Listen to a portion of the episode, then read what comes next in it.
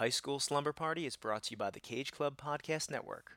For all things Cage Club related, head on over to cageclub.me. That's cageclub.me.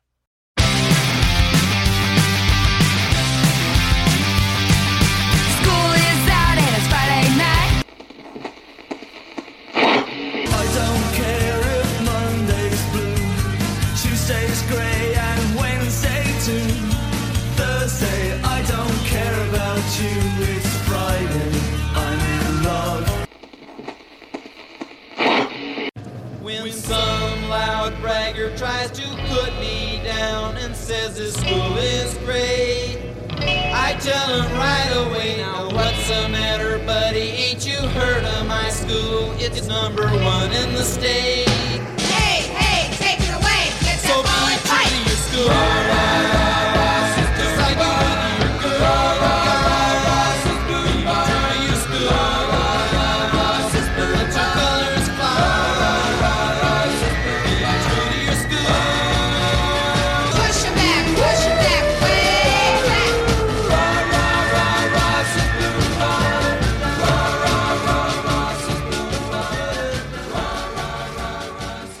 Welcome, toy developers, teenage vandals, Commando Elite, and a special shout out to the Gorgonites out there.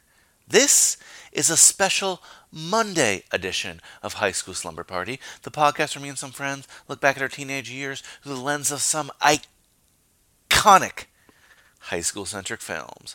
I'm Brian Rodriguez, and the study sessions with me later. But first, School is still in session, and we have some homework to chat about. This was your assignment, and I would like to see the results. Just a reminder for the time being, we are on Mondays and Fridays, so you get twice the high school slumber party for the same good old free price of $0 and 0 cents. And what helps keep this show free is support from listeners like you. And the best way you can support us is by subscribing wherever you get your podcasts, right? Wherever you're listening right now, whether it be Google Play, whether it be Spotify, whether it be Stitcher, whether it be Apple Spot, uh, Apple Podcasts. Though maybe if Spotify and Apple do merge, it might be Apple Spodcasts. Who knows? Anyway, that's another topic for another day, for another millennium. However, you really want to get your slumber party captain, me, happy and all jacked up? Tell a friend about High School Slumber Party. Tell a friend about all the great things we do here on the podcast. And of course, like I've been doing every episode these days, want to give a shout out to all you in the support system, you medical personnel out there, especially health heroes.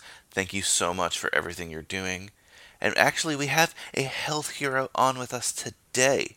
And I know he doesn't want to just be defined by that. But guess what?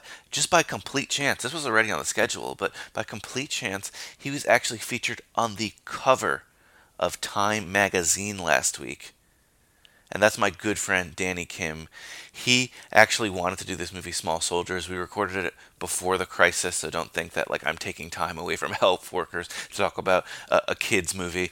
But you know, we have a real blast doing this. It's a kind of different episode because I don't know, we don't find a lot to talk about in terms of plot wise, but we do a live unboxing of toys. We talk about a lot of nostalgia from the era. This is his first time on the podcast, so we talk about some of our high school memories and even middle school memories of when we got to know each other. It's a really great one. I'm really proud of it. And I'm proud of my friend Danny because, again, you have to read this article in Time magazine. I mean, it's not so much reading as it is looking because it's a photo and video essay. I posted it on our social media. You definitely want to check it out again. And by the way, remember, class participation is a huge part of your grade. So participate on social media, participate on Facebook, participate on Twitter, participate on Instagram, or email me at highschoolslumberparty at gmail.com. That's highschoolslumberparty at gmail.com. Whoa, whoa, whoa! The bell doesn't dismiss you. I dismiss you. And I don't care if you're being homeschooled. We're going to stick to a schedule.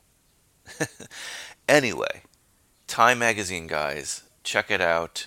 Um, I think it technically was last week's issue, but it's probably still available. Or check out again the website. It's moving. It's you know almost brought me to tears. It pretty much did, honestly. And if you're just like, I don't know, if you want to deep dive into what's really happening with the coronavirus in the New York, New Jersey area, check it out. But honestly, I totally get if you don't. I totally get if you go to this podcast as a distraction and not to hear more stuff about COVID 19. So if that's the case, I do apologize. This will be a COVID 19 free podcast. Trust me. Like I said, it was recorded before, and we just have a blast. So without further ado, put on your favorite jammies or whatever gets you comfortable. Tell your mother you're having a study session with Brian because we're about to get our study slumber party on. Still trying out this Monday format, guys. Just bear with me. So I leave you with a song we actually talk about a lot on this podcast, and it's a song that is featured in the Small Soldiers soundtrack, and that's War, but not the Edwin Starr version that you might be familiar with. The Bones and Thugs in Harmony version that was made just for this movie. Class dismissed. I wonder what it would be like to sail on an ocean of the bitter tears of those who lost their loved ones to a stranger. How many stadiums could you fill with all the people killed in war? Now you look me in my eyes and tell me what it's good for.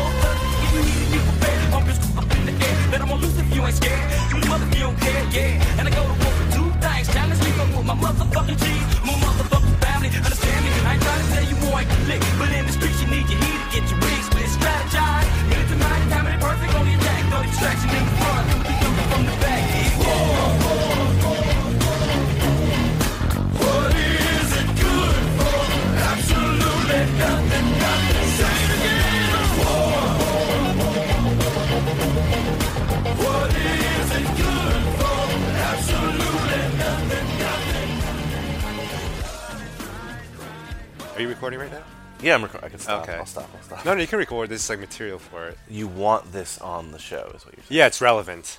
Okay. It's Okay. relevant. okay, but so- mi- you might you might ask about this, so I'll just shut up. okay. If I don't ask, Yeah, remember it. I don't need to like blow everything out in like the first like 30 seconds. it's like, up, I'm done. I got nothing else. Danny Kim, thank you so much for coming on. It's a long time coming.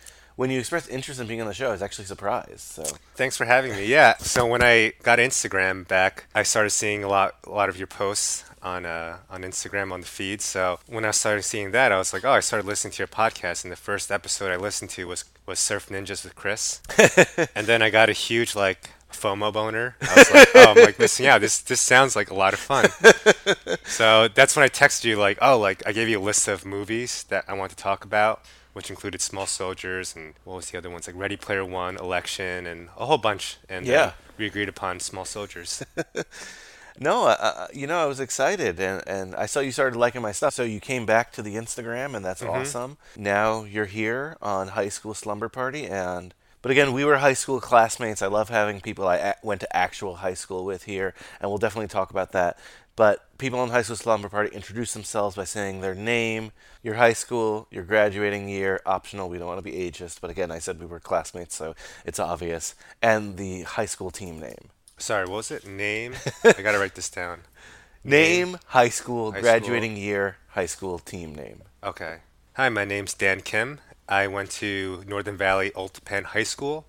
I graduated in 2005, and our high school mascot was the Golden Knights. Go Golden Knights. Yes, you know, we went to school together. We went to school together since, you know, I moved to Old Tappan, technically. Mm-hmm.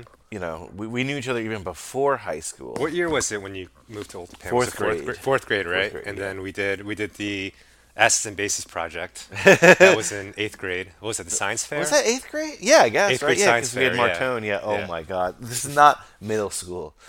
Uh, slumber party, but we will get into middle school a little because you brought that up. That was that was funny because like we we're not definitely not dumb people, but we like would group up together a lot just because one it was fun and two it was like a mix between like getting the job done but also being a slacker. Yeah, and you also had like a lot of creative, good ideas as well that I saw. What was our project called? What the hell was it called? Oh, the science fair project. yeah, yeah. Um, so our project was about the study of acids and bases. And Which, by the way, we thought was going to be so much cooler than it was.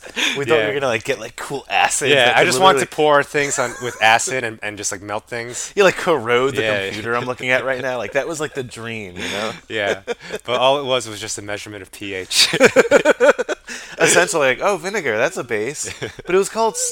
Uh, was it amazing acids and bases galore? Right. I just remember we were like we want to put galore in this. no, I think it was like we uh, we were trying to come up with a catchy title, and we came up with amazing acids, and we were stuck on bases. oh, that's so. So, I think you came with galore. We're like bases galore. Yeah, like just like like a shrug of the shoulders. Why not? I remember when it came science fair time, like they only let us use like what was, was- I think it's called phenolphthalein, which is like something Yeah, like that, right? Like it's like a, it's It just like was- a dye. it was it was a pH indicator. Yeah. Okay. Yeah. So like it doesn't do much, uh, but on the day of the science fair, our, our teacher, I think Mr. Martone, Mm-hmm. we didn't say these words, but it was kind of similar. Like, hey, we're kind of bored. Can we like use a, a more powerful acid? I don't know what he was thinking, but he was like, yeah, why the fuck not? You know, he didn't say those words, but Yeah. we ended up going into the science lab and getting like a, and it might have been just like nothing, right? Like a more powerful acid. It was uh, hydrochloric acid. okay. Yeah. it was hydrochloric acid, and when I was, I remember when I was collecting the acid and using an eyedropper to put it in a smaller jar, I accidentally exposed my finger to the acid. I felt the burn, and I, I dropped the eyedropper into the, into the into the big jar, and we just were just like fuck it, we just left. And then I remember that night we were like, oh these. This is hydrochloric acid C, and we would like we had a we had a steel bowl of tissues, and we were like burning the tissues. And then a few months later, in eighth grade science class, Martone he brings out the, the jar of hydrochloric acid that we were using that night, and he goes, the, the, the content, the, the fluid was black. Because he's like, You're yeah, right. this is hydrochloric acid, but something polluted it. I, I think it, it might have been the rubber eye drop Yes, that melted. it was just us. well, don't send like two like knucklehead kids Yeah. to go get freaking acid in the mm-hmm. middle of. Oh my god. yes, but that was eighth grade. Normally, again, I asked my first time guests like what their high school experience was like, and feel free to share it. But again, I had it with you. I kind of know what it was like. I do have some high school memories with you, and again, you went on to like really use this. I well, I guess I'm podcasting now, so I technically did. But uh, we were in like media tech club one year. I don't know if you remember that. Mm-hmm. Yeah. And we had our entire free period, and Yeah. what was her name? Um, Coniglio. Caniglio. Yeah. Yes, Caniglio. It was like I think the AV club had like a bad reputation. Like They the- changed it to media tech. yeah, so they changed it to Media Yeah. Tech. So we used to hang out there. We used to have a good time. And again, you know, one of your many, many pursuits was photography. So I, it made sense there. And I was going to say I really didn't have any business being there, but um, I guess I'm podcasting now. That's a media. yeah, it, it was just one of those. What, what did we have in high school? CEs, curriculum extensions. well, no, that was middle school, right?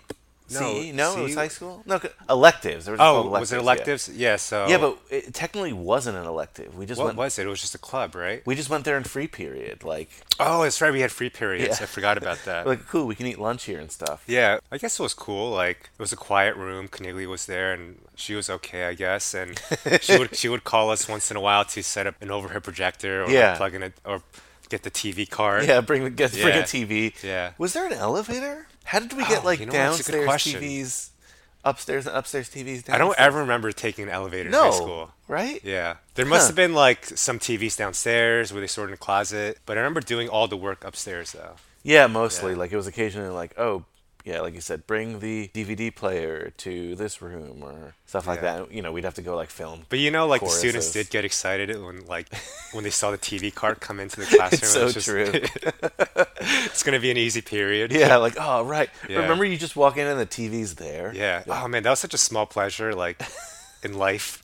Just see the it's TV so cart rolling. silly because like if you think about high school, and I know high schoolers listening out there, you're like, oh, high school's hard, and it is hard being a teenager. I'm not saying it's not hard. Yeah. But it is super cool that you're just like hanging out with your friends and like learning and stuff, and like in between that, you're hanging out with your friends. Like Mm-hmm. Yeah. it's, it's pretty awesome, and like you don't have to worry about bills. I'm sorry, I shouldn't say that because I know like there's a lot of high schools out there who I'm talking about our specific like upper middle class northern New Jersey high mm-hmm. school living. I don't think many of our classmates had to worry about like paying mortgages and stuff. You know, Right. it honestly made college I think a little bit more difficult because like I didn't feel mature wise prepared for college coming out of there. Maybe like mm-hmm. knowledge wise, but like you know, it was just kind of fun and games. But like you said, the simple pleasure of seeing like, oh, we're gonna watch a movie. Yeah. Even if the movie's about nothing. Yeah. Um, I wanted to bring this up because we used to talk about this a lot. Ch- chemistry class, the world of chemistry was a video that uh, our chemistry teachers used to show a lot. Who did you have for chemistry? I don't even remember her name. I had I had Mr. Fimble. Th- Is, he biology? Was that biology class? Chemistry. What? Chemistry was like oh, was it? No, that was Fi- Dr. Sealing. Ceiling was physics, who I had too. Chemistry was like a couple different teachers, but they all showed this world of chemistry video. Yeah. I'm gonna play the song for you Okay. because like we used to talk about this song a lot. Yes, I remember now. I love this. the random science montage. my favorite part. My favorite part.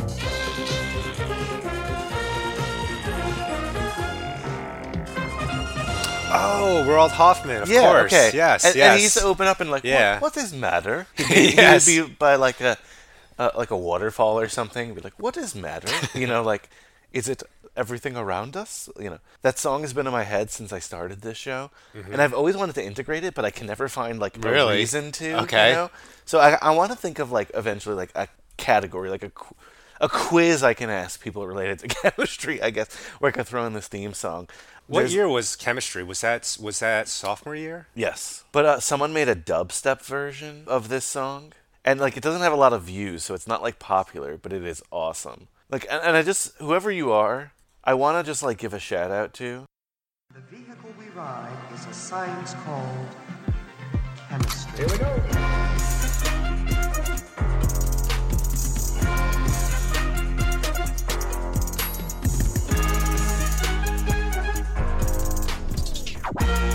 vehicle we ride is a, is a science we call chemistry. That's what he says. I love Roald Hoffmann. He's like the Werner Herzog of like science he, teachers. He really is. I mean, maybe it's the Germanness. I'm not sure, but The German, the, the introspection. Wasn't chemistry and physics like split half and half sophomore year? I'm still I'm stuck on this. Sorry, like I'm trying. I'm no. still uh, trying to so remember. we didn't have to take a science senior year if we didn't want to. Yeah. Um, I don't think I did. First year was biology. Mm-hmm. Second year was chemistry, and I just remembered I had Dr. Foley. Foley. There was Foley, Lovelace, and Heidelberg. Who was Fo- Foley? Was the lady, right? They were all ladies, but there was an old lady, Foley. A young lady, and like a middle-aged lady. Mm-hmm. Dr. Foley rings the bell, but I still have no memory of chemistry class. And then yeah, physics was junior year, and then senior year, most Then- people didn't take a science. yeah. Um, regardless, you know, it was a way to work this in. I've worked it in. do you have any memories of high school, or what was high school like for you? Like, do you? Um, who were you in high school? I think I was a lot of different people in high school. High school was really awkward for me. It was just like really trying to find myself, but I didn't find myself because I, I was really distracted by things I wanted to do, like different activities. Like one thing I did was like marching band, and like, and I was like, oh, like I really like this, and I was really committed to it, and really try to get good at it. And or like it was uh, I did stage crew sophomore year, and I got really into it. So I would like really get into things and really invest myself and my time into th- these things and like pursue them and you know and i learned a lot like getting into different different activities so that's not like all my high school experience but that was the the bulk of it and also like getting into girls and learning how to talk to them it was just really awkward man yeah. it's an awkward time. But Yeah. I, I feel like you're still like that today. Like you've done like a number. When I say you've done a number of jobs, it doesn't mean like you know you were like unemployed and searching. You know what I mean? Like mm-hmm. you, you've changed careers, I should say, a couple times, And Yeah. whenever you've done it, you've put your like 100% effort into it. So it's something that like if you say like you're right, like I guess it's something you always had, you know. Yeah, I like doing things. Like I like being productive and You're not a half-asser. yeah, I guess that started in high school. But if I I- I'll half-ass a lot of things in life, but like if there's something that I'm really into, then I'll just do it. I mean, it's awesome. We were talking about this the other day. You know, when you were at like New York Magazine at your age, like you can't downplay like how hard you worked at the time, or even what you're doing now. How like hard you work at such like diverse fields. Like there's something to that, and it's weird because you brought that up, and I was like, you know, you're so right. I don't know if it started for you in high school, but it seems like it did because you did, like you said, with the marching band or crew and stuff like that. Like you really like put a hundred Or I became uh, an EMT in high school, and that still carries on Mm-hmm. today. So, but there is there is a sacrifice involved in that too. It's like I, I do forget that like I need to just relax and just hang out with my friends and like remember that my friends are doing podcasts and like hey I should, I should participate and just like not think about work. Well, I'm glad you remembered here, and sorry for bringing up work. Forget about the adulthood. Forget about career stuff. We're talking a film today, Small Soldiers. I was surprised when you uh, picked Small Soldiers, but you know what? You came with some packages, so I'm, re- I'm really excited to talk about this movie. Yeah. Why Small Soldiers? Why was that on your list? Um, so when I started listening to your podcast, there was a lot of nostalgia involved, Mm-hmm. of course, especially the 90s. I, I feel like we are children of the 90s. Of course. We got to experience the the height of it. It was totally the generation of like kids rule. you know? I always And- think like the Burger King Kids Club. Yeah. You know, like, do you remember that? Like, they had like different people, like not people, like they were like kids. They were characters. Yeah, characters. Uh, yeah, Kid yeah. Vid. Yeah, Kid yeah, Vid, and Kid was kid, uh, kid in a IQ. wheelchair. Yeah. Yeah. yeah. But you're right. It's totally right. Like, just it was like, yeah, let's do it for the kids. I feel like the entire history of the world, dare I say, maybe you know this is exaggerating, but like kind of ignored kids. Yeah, there was always like maybe puppet shows and shit, but like in terms of media, like you see you start to see cartoons in the 70s and and obviously there's a lot more cartoons and shows in the 80s but then the 90s it was just like nickelodeon and shit Yeah, like, it just blew up and Blew up. So many different like outlets and merchandise and movies and media. When I thought about Small Soldiers, I was really excited about the idea of Small Soldiers and the, the year it came out in. Uh, not specifically the year, but the time it came out in, because of where the economy was, where movies were at the time in the late 90s. Mm-hmm. And then I watched the movie. I'm like, this movie's okay, but we'll get into that. But it was at the height of movie merchandising mm-hmm.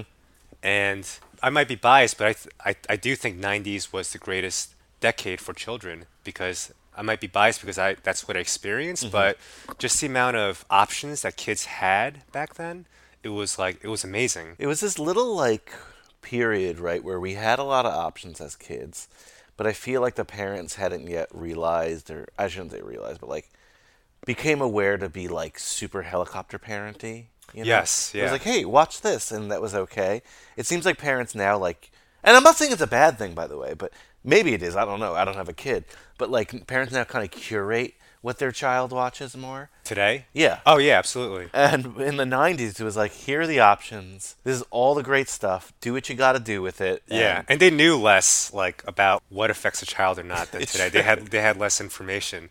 My previous landlord, she has a five-year-old son, and I went to, I went out to go buy a birthday gift for him, and I, I ended up buying him a uh, like a Transformers like robot helicopter mm-hmm. toy. But she was like, oh oh, by the way, like no guns, no no toy guns at all, and. Like the '90s, we we had like the toys were hyper masculine, grotesque, and violent, and especially for boys, right? Like, yeah, absolutely. Boys' toys were like either violent or gross, right? Like, oh, here's Yes. a booger toy. yeah, it's like creepy crawlers, creepy crawlers. Do you remember Boglins? What's that? Wait, Bo- Boglins was like a Hogwins. yeah, you got to look it up. Bog- Boglins was like a it was like a hand puppet, but it was like really grotesque and it had like eyes that move around. It was basically a monster hand puppet for kids in the nineties. Yeah, I always think of like Polly Pocket versus Mad. Mighty Max is his name. Mighty Max, yeah, yeah, Mighty Max. yeah. Polly Pocket goes, "Oh, Dainty, we're gonna go to the mall and buy and buy, uh, you know, purses and stuff." Right. And then like like Mighty Max was like, "Oh, we're in a cave," and you right. know, the the old values were still there, but they just made they just packaged it so much cooler back then. packaging was big back then. Yeah. You know, you couldn't like YouTube something. It was just like packaging was really important. No, but you're totally right. And this is a high school film, meaning that the characters are supposed to be high schoolers. However, it was definitely a film that was geared towards kids, especially towards, you know, we'll get into like production wise on why. But uh, do you remember the first time you saw Small Soldiers? Actually, I don't. So this is really funny. I remember the Burger King commercials more than, Oh, than the actual movie. So the, I remember the merchandising more than the actual movie. Wow. So I think I, I must have watched Small Soldiers first time renting it from Blockbuster, but I clearly do remember watching the Burger King commercials for the rodeo burger, which is a cheeseburger oh with Oh God. barbecue sauce and onion rings. I remember getting those, getting that. and that Burger was King. Small Soldiers themed? Yes. We got to find a commercial. Yeah, We're yeah. going to put a clip of that Yeah. because that's hilarious. Major Hazard, you left the base without authorization. Proceeded to Burger King and ordered a rodeo burger. I've served this command for over Answer the question. Did you order the rodeo burger? You're darn right I did. It was flame broiled and delicious. Burger King salutes small soldiers with a tasty new rodeo burger. Cheese, onion rings, bullseye barbecue sauce. Right now, part of the 99 cent Great Taste menu. That rodeo burger, it was pretty tasty, huh? You can't handle the rodeo burger. If you ask us, it just tastes better. and I would get it all the time. It was like a limited release. Also, re- um, recently, the same cheeseburger like came back in Burger King. It was like they. it Oh, really? Yeah, it was like a it was like an onion ring cheeseburger with Mm, like with like kinda like barbecue sauce. McRib. But it was the same thing. But they didn't call it a rodeo burger, and like they didn't. Of course, they didn't pr- promote small soldiers. and I got it recently because I was so excited. I was like, "Oh my god, it's the rodeo burger!" And then when I got it, they forgot the onion rings. What? That's a letdown. Yeah. Every week I read like the back of the VHS or the back of the DVD uh, just to give a sense of, you know, what people were thinking. Like if you theoretically rented this at Blockbuster. Mm-hmm. So here goes. This is very typical of the age, by the way. Big action, big fun, big movie. Small Soldiers is one huge adventure. Meet the Commando Elite, toy action figures with attitude.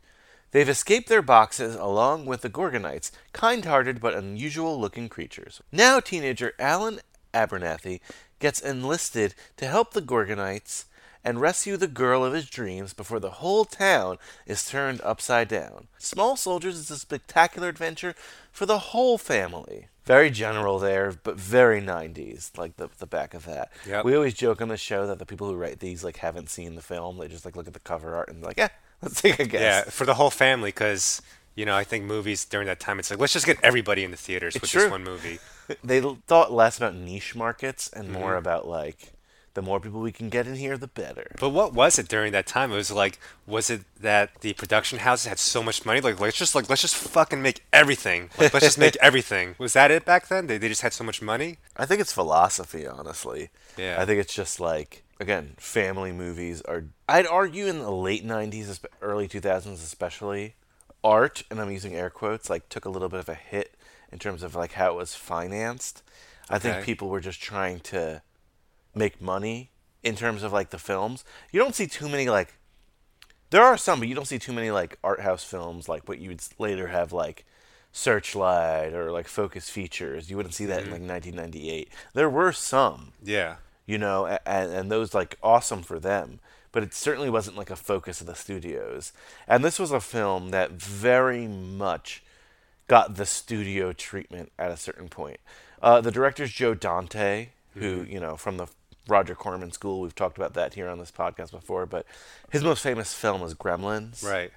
And this was supposed to be kind of like a Gremlins. Yeah, it's it's Joe Dante. He does inject a lot of Gremlin. Do you say? He does a lot of the same things that he Mhm. did in Gremlin in this movie, and he, he literally takes a Gremlin figure to one of the shots and Yeah. puts it, and puts it in the shot. It's like we get it, you made Gremlins, but it's also like um, it was totally riding on the coattails of Toy Story, which came out three years prior, Yeah, 1985, I think. uh, I think something like that. Yeah. Yeah. Two reasons: yes, the toys, and also the amount of CGI use, Mhm. which was still very novel at the time in the '90s. Like to see the toys do this was like, holy shit! And the movie was supposed to be like Gremlins, like a scary teenager flick. Not scary in a sense of like, oh my god, but you know these kind of movies. I think originally it was intended to be a more older teenager adult movie, and then once the the sponsors and the merchandising sponsors came in, they were like, "Whoa, like this movie's PG-13. Like you guys got to tone it down and take some scenes out." Exactly. Yeah. No, and that's exactly what happened. And you can kind of tell because there are moments where you think it's going to like push to the edge Mhm. and then it just doesn't go there. And they toned this movie down so much and they wanted it to be a like summer blockbuster hit. And it was a hit. It didn't hit that 100 million dollar mark.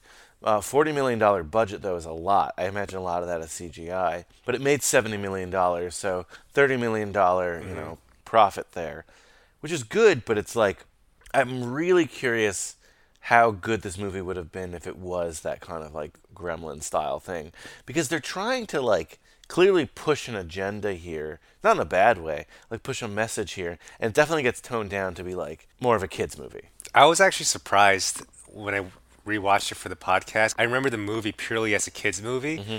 and there were a lot of adult like situation and themes in that movie as well. Oh, absolutely. Yeah, and I was like, wow, like, and then and then I looked it up. I'm like, what is this? What is the rating for this movie? And I was like, and right before I I met you, I I googled it and it was PG-13, and I was kind of surprised. I was surprised, but it wasn't. See, the thing about PG 13 is, right, like, it's parental guidance if you're under 13. Mhm. So they knew they were going to bring kids in because kids aren't going to go to the movies alone under 13. It's very rare. Yeah. I feel like while this is a PG 13 movie, that was like the best they could do with all the violence, that like a lot of kids still saw it anyway.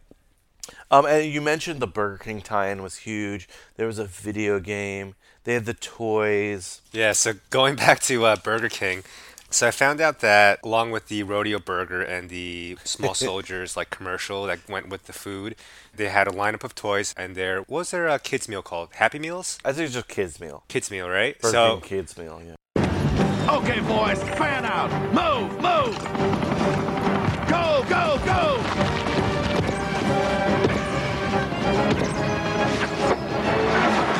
Small soldiers are invading Burger King. One toy inside every delicious $1.99 kids hamburger meal. Two new toys each week, 12 in all. Man, find the Gorgonites. And you, where's my booster chair? If you ask us, it just tastes better.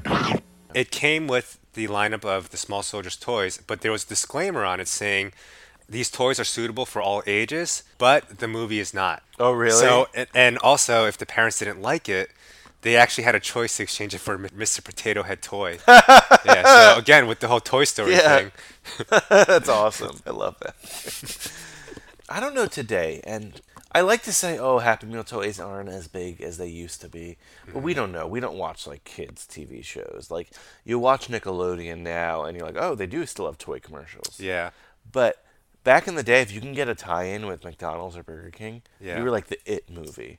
Yeah, like I was actually surprised that Burger King was so conscious about the the movie ratings, but it does make sense because like you never see like a Happy Meal coming with like alien resurrection toys or you know like, or what else what else like what else is a movie that could make potentially cool toys that could be in a Happy Meal Let's see, 1998 in film. If it's 1998, what could have been a toy? Now I think Face prob- Off? The Face Off. I think Godzilla probably had toys, even though like it might have been PG-13, like that Godzilla. Mulan, of course, definitely had toys, but Armageddon that probably would cool. Pie, The Big Lebowski. Sure, like funny toys. a, toe, a plastic toe. Something about Mary. Oh, Pleasantville came out that year. That's a movie we're going to cover on this podcast. Ooh, Ronin. I haven't seen that film in a while. American History X. That would have been great in like. You get the point. Were you a toy person growing up? I mean, um, when you were a kid, did you, Oh, were, I were you definitely into toys? was. I definitely was. So, what what toys were you into? So I loved like action figures. You know, I had like the Ghostbusters line. The problem is like I was a chewer too. So like none of these toys have value anymore because like I would just bite things. Okay. you did like to chew on uh, empty soda cans back then. Yeah. Oh, back in the day. Yeah, that, that's a high school story. I don't know if we've told that on the podcast, but I think it's been alluded to. We'll, we'll take a little side story. It'll only take 30 seconds, but I watched the film Platoon. This is the first DVD I ever bought, Platoon, in, in high school. Was it Apocalypse Now or Platoon that was in your top top favorite movies? Oh, I love Apocalypse Now. I do Okay, love all right, Platoon, but yeah. Apocalypse Now today is more my style, you know. Yeah. I guess I'm more of like a um, a Coppola than a uh, you know. I don't know. I like all like so like Kubrick has Full Metal Jacket, which I Mm-hmm. love. Coppola has Apocalypse Now. Oliver Stone's not in that class. No offense, but he's Platoon. Whatever. Like I saw Platoon, love Platoon, bought the DVD. It was awesome. And in Platoon, for some reason, like one of the guys, I think he, one of the Dylans, it might be like Kevin Dillon or something. Like he's in like the barracks and he's like taking a bite out of the can and like spits it out. I'm like, that's so cool.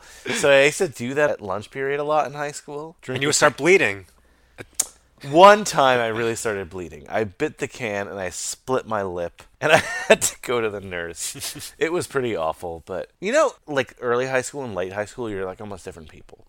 Yes. Um, early high school, I was kind of known for the biting soda cans and, and splitting my lip open, like eating ketchup packets, Mhm. those kind of things, and I wouldn't be caught dead doing that in late high school. So yeah, we, we became too self-aware in end Yes. of high school. We are just too cool for life. Too cool for school. but you know, I'm a big wrestling guy, and I used to collect like wrestling figures. And in the wrestling game, you know, if if you will, you used to have like a fig fed, which is like a figure federation. So like Mhm. before bed, you have your figures, and you stage the whole like you know the whole card. You know, first match, last match, who's your champion. So I used to have a lot of fun with that as well. I was a big toy guy. It's a shame because kids today, like just from like my younger cousins and stuff, yeah, they have toys, but it's not nearly as many. I guess that's great for the parents, but a lot of it's electronics and stuff. Yeah. For me, like I loved action figures. I used to have like Jurassic Park, obviously, but I used to have like Congo action figures. Yeah, You know? I was a totally a toy person too. Like I was into action figures, Mm-hmm. Star Wars, GI Joes, um, Captain Planet. Captain Planet. wow. Captain Planet. I'm what Earth, else? and I'm gonna rock your world. But a lot of it was Star Wars. Like I was like really hardcore about collecting Star Wars Mhm. uh, action figures because I was just so invested in the Star Wars universe, especially when the special edition release came out, and I was Yeah. like, oh, I love Star That's Wars. That's when they like buy that. Threw the toy, like they threw up Yeah, the was- toys at oh, Toys. Batman Forever was the huge one. Batman, You're right. Batman Forever in particular, because I, I don't know why I loved Batman Forever. I guess it was the timing of when it came out. Yeah, definitely. Batman Forever toys, I was all in. Godzilla toys, the one with Godzilla with Matthew Broderick Mhm. toys, I was all into that. And I stopped buying toys. I think the last line of toys I stopped buying was 1999 or 2000 Phantom Menace. I definitely owned toys from Phantom Menace, and I was like, oh, like maybe I'm too old for toys or whatever. Who cares? Like just fucking buy toys. I should have because Yeah. like now toy the toy market is like higher than ever. I mean, you if you have Netflix, Toys That Made Us has definitely helped that. But people sell toys on eBay for crazy amounts, and Oh yeah. I see Yeah. an eBay label on the packages you've brought. Yes, in preparation for this podcast, I went on eBay. I bought a Archer action figure. Oh my god! Like I love how you did your homework like this. This is awesome. Like And- no one prepares like this. and a Chip Hazard. Oh my god! Chip Hazard still in the original packaging, still in the USPS wrapping. I like how this guy wrapped the, the box too. He like wrapped it in brown he knows paper. what he's no. He knows what he's Yeah. doing. Like like this. That's a toy collector right there. Is it like the, the brown paper bag? Because you know how like most packages come in just the taped cardboard box, like the Archer one, but this guy he wrapped it in brown paper, brown paper, and taped it up, and it looks like just the packaging looks really nice, and you can hear the the paper crinkling. Let's look at Archer first. Okay. Because I think our main event here is going to be Chip Hazard. Okay. Let's So- do this. I'm so- so, excited about this. So Archer came out of the package um, without his weapons. I think I, I think I spent like twenty six dollars on eBay. So it's a him. Lucy. It's Yes. not in the package. Yes, it's, not a in- Lucy, total Lucy. I opened the box already, so Yeah, yeah. So let, let's see what Archer. Yeah. Now, now, I don't think it's to scale of the movie, No. but it's still pretty cool. Yeah. I actually, I don't know if it was me. It might have been my younger brother got some small soldiers toys. Wow, this is awesome because this is like sca- figure scale. Yeah. You know, and you could see like the hands for the weapons. Archer, emissary of the Gorgonites. I love it. And, and they totally want these to take off. I don't know if people actually ended up collecting small soldiers toys in mass because I don't think there was like a second release of like a different line of them. No, I don't. I don't think the universe was big enough, and people weren't. It, it was just like a a single one-time movie that people weren't invested enough to start collecting, and you know there wasn't a, a storyline or universe that people get Yeah. involved in, and they want to start collecting the merchandise like Star Wars or you know any other big franchise like that. But it's a really like detailed figure. Um, you know, it has this like quiver. You you don't have the arrows in here. This is a really cool figure. I like this a Yeah. lot. Who was it that made these toys? Um, Kenner. It was Kenner? Yeah, Kenner, which is now under ha- Hasbro. Kenner made Star Wars. That's, Yeah. So Kenner made these six-inch figures, just like the one we have right here, and they also made a lineup of 12-inch figures, which is more similar to the that was presented to the movie. Yeah, because the movie. like price it says in there is seventy five dollars. Yeah. So the 12-inch dolls also talked, and the, the packaging was the packaging was like the ones in the movie with the big plastic uh, casing and everything. But these six-inch standard figures were like any other. yeah, because when you're a kid, you really want the six inch because they can interact with your other figures. Right. I was know? never into like 12-inch like figures because then it started to feel like a doll. Yeah, and I honestly, wasn't like, into that. Like, is, yeah. yeah, I always like the small, detailed figures. It was just like really impressive as like like a thing that was made. You know. Absolutely. Yeah. No, figures are great. So let's open this Chip Hazard before you know. We'll talk about the movie, guys. I promise. But there's not much to talk about this movie, honestly. Would you like to do the honors? I, I will if, if you're gonna Yeah, let me. of course. All right, this is a live unboxing, guys, on the air. I'm very curious, and this is also a six-inch Chip Hazard Yes, in the packaging. in the packaging. Wow, this is like tough. I don't know where. I think I spent like I think that was like maybe thirty-five or forty dollars. Jesus. Christ, you don't have to spend that much. I can't even. I need like. Do you a need letter. scissors? Nicole. Nicole. No, no, no, no, no! It's for the podcast. Do you have a? Can you hand us a scissor? There you go. Of- But it's for the podcast. It's not. It's gonna be in the apartment. No, no, no! This is. He, bu- he paid thirty. Yeah. Brian is now. I know he's unwrapping- missing his arrows. It's a Lucy. Brian is now unwrapping the brown paper. I want to get that um, sound in here, that Wrapping, unwrapping wrapping paper. sound in yes. Which now presents as a white USPS box.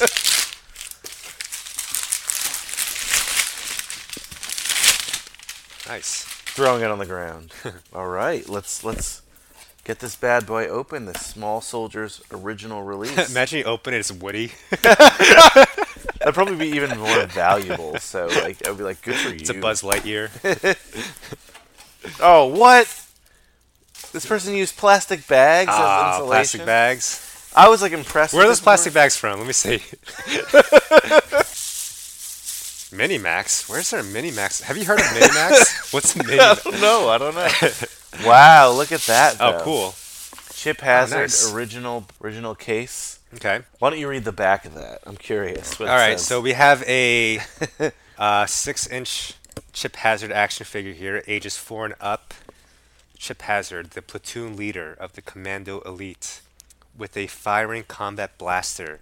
So he's he's in the the combat fatigues like you see in the movie. He, there's like a like a a rifle, like a long gun, and then there's like another large missile launcher with like a plastic missile that shoots out of it.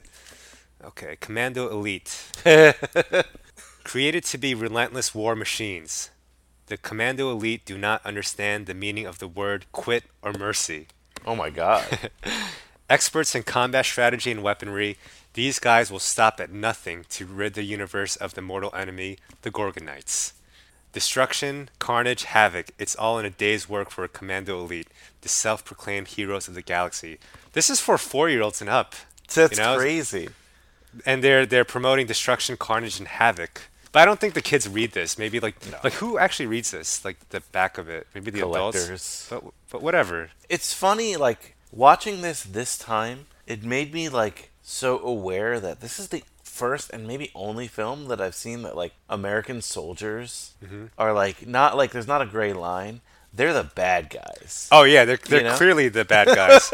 Actually, this this movie kind of reminded me of Avatar too. The, the Mm. the dynamic between these human mechanized soldiers versus peaceful like collective people living in the jungle. Think of that. It's 1998. Mm-hmm.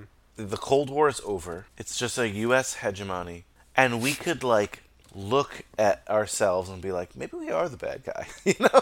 yeah. And I think at the time, maybe like the late 90s, like I guess around that time, people would be less offended of how, I don't know, how we would be represented in, Mhm. in media or movies. Yeah. But I think it was less of a touchy subject than it was, than it would, would have been like today or during the Cold War or anything like That. I don't want to get into too much politics on Yeah. this show, but there's definitely like a like don't insult the military kind of um, mode today. I don't know if this movie gets made today Mhm. with like the U.S. soldiers being the bad guys like this. So it's very interesting. So are we keeping it in the case, or are we letting it breathe? No, let's let's open it. Let's let it Yeah. breathe. Let's All let right. it breathe. You do the honors. The cardboard backing comes off very easily on this. It's been on there a Probably the- long time. Yeah, probably the glue is like all dried up. It's been on there for wow. over 20 years. This is a very nostalgic experience. Opening, Right? Yes, opening the packaging of an action figure. There's- always a plastic backing in front of the front plastic case that holds like And- the yeah, smaller pieces, the weapons. All right, so we got uh, Major Chip Hazard. Major Chip Hazard standing right next to Archer, similar height, same build. I like him better at six inches. You're right. Like, Yeah, anything large like a 12-inch action figure just ends up feeling like a doll. It's hard to play with the 12 inch action figure. Six inches is the perfect height. So, so there you have it, a Chip Hazard. I can't believe we're talking about small soldiers with Major Chip Hazard and Archer, emissary of the Gorgonites, face to face. Now I'm into it. Let's do this. Wait, Uh, I gotta try this. You gonna try to launch the missile? No, I'm gonna try to uh, activate it. Ten hut. Oh. nope. These are just the six inches. Or uh, halt. Who goes there? So uh, when this movie was being concepted, I mean, it's pretty obvious on one side, like the uh, Commando Elite are based off of like GI Joe, Mhm. but the Gorgonites are based off of He-Man and the Masters of the Universe. While we don't have a He-Man, you get kind of like the feel. When I was a kid, they always reminded me of Thundercats. Uh, what the Gorgonites? Yeah, the Gorgonites. Yeah, Like, they're more like yeah. in the Thundercats. I think universe. Archer is a cat by nature. Yeah, yeah. like the cat like licks him in the movie and stuff. At first, I thought he was a dog. Like, uh, who's that Muppet Muppet Babies character? The one that's a dog. Oh, Rowlf. Rowlf. Rowlf. Yeah, it was reminded of Rowlf. They have like a, a cool look, and I can't wait to like get into just talking about like some of the things in the film. Cast and crew, quick. The lead is played by uh, Gregory Smith, Alan Abernathy. Alan Abernathy. Um, he's been in stuff recently, I guess, but I wasn't too familiar with him. Who I always remembered from this film, though, well, a lot of people, but first was like Kirsten Dunst. When I was 11 years old, and like Kirsten Dunst was like, I was like, wow, this is a pretty lady here, even though like she's Yeah. not that old or anything. But How old was she in this movie? She must have been. so she was 16 when she shot this. So Okay. I don't want to say anything like gross about her now. But when I was an 11 year old kid in the theaters, I was like, oh my god, this is a pretty lady right here. I don't think I had any of those thoughts when I was 11. I was I was probably thinking about it's like, would I buy these toys or not? no, I wouldn't. I mean, I wasn't like super perverted or anything, but I remember thinking, this is a pretty lady. I'll put it that way.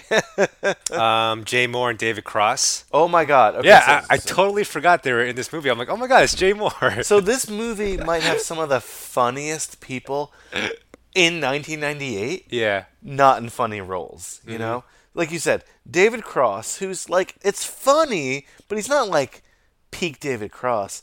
Jay Mohr, he's funny, but he's not like doing comedy. But you have Phil Hartman in his last role ever. Yeah, And I love that's Phil crazy, Hartman. right? The hard ass CEO who's supposed to like drop the hammer is Denis fucking Leary. Denis? Leary, and he plays the same character again, like like the dad in Sandlot or any other movies. It's funny because like Denis Leary, like in stand up, is not like that. But Denis Leary, like in a movie, is like like a disciplinarian for some reason. Like, Exactly. what the hell's the deal with that? Kevin Dunn plays Alan Abernathy's father, Stuart Abernathy. And and I like Kevin Dunn. He's a comedy guy, but he's not Mhm. like slapstick. He's not like stand up comedy or anything like that. But he's been really good on like the last couple seasons of Veep.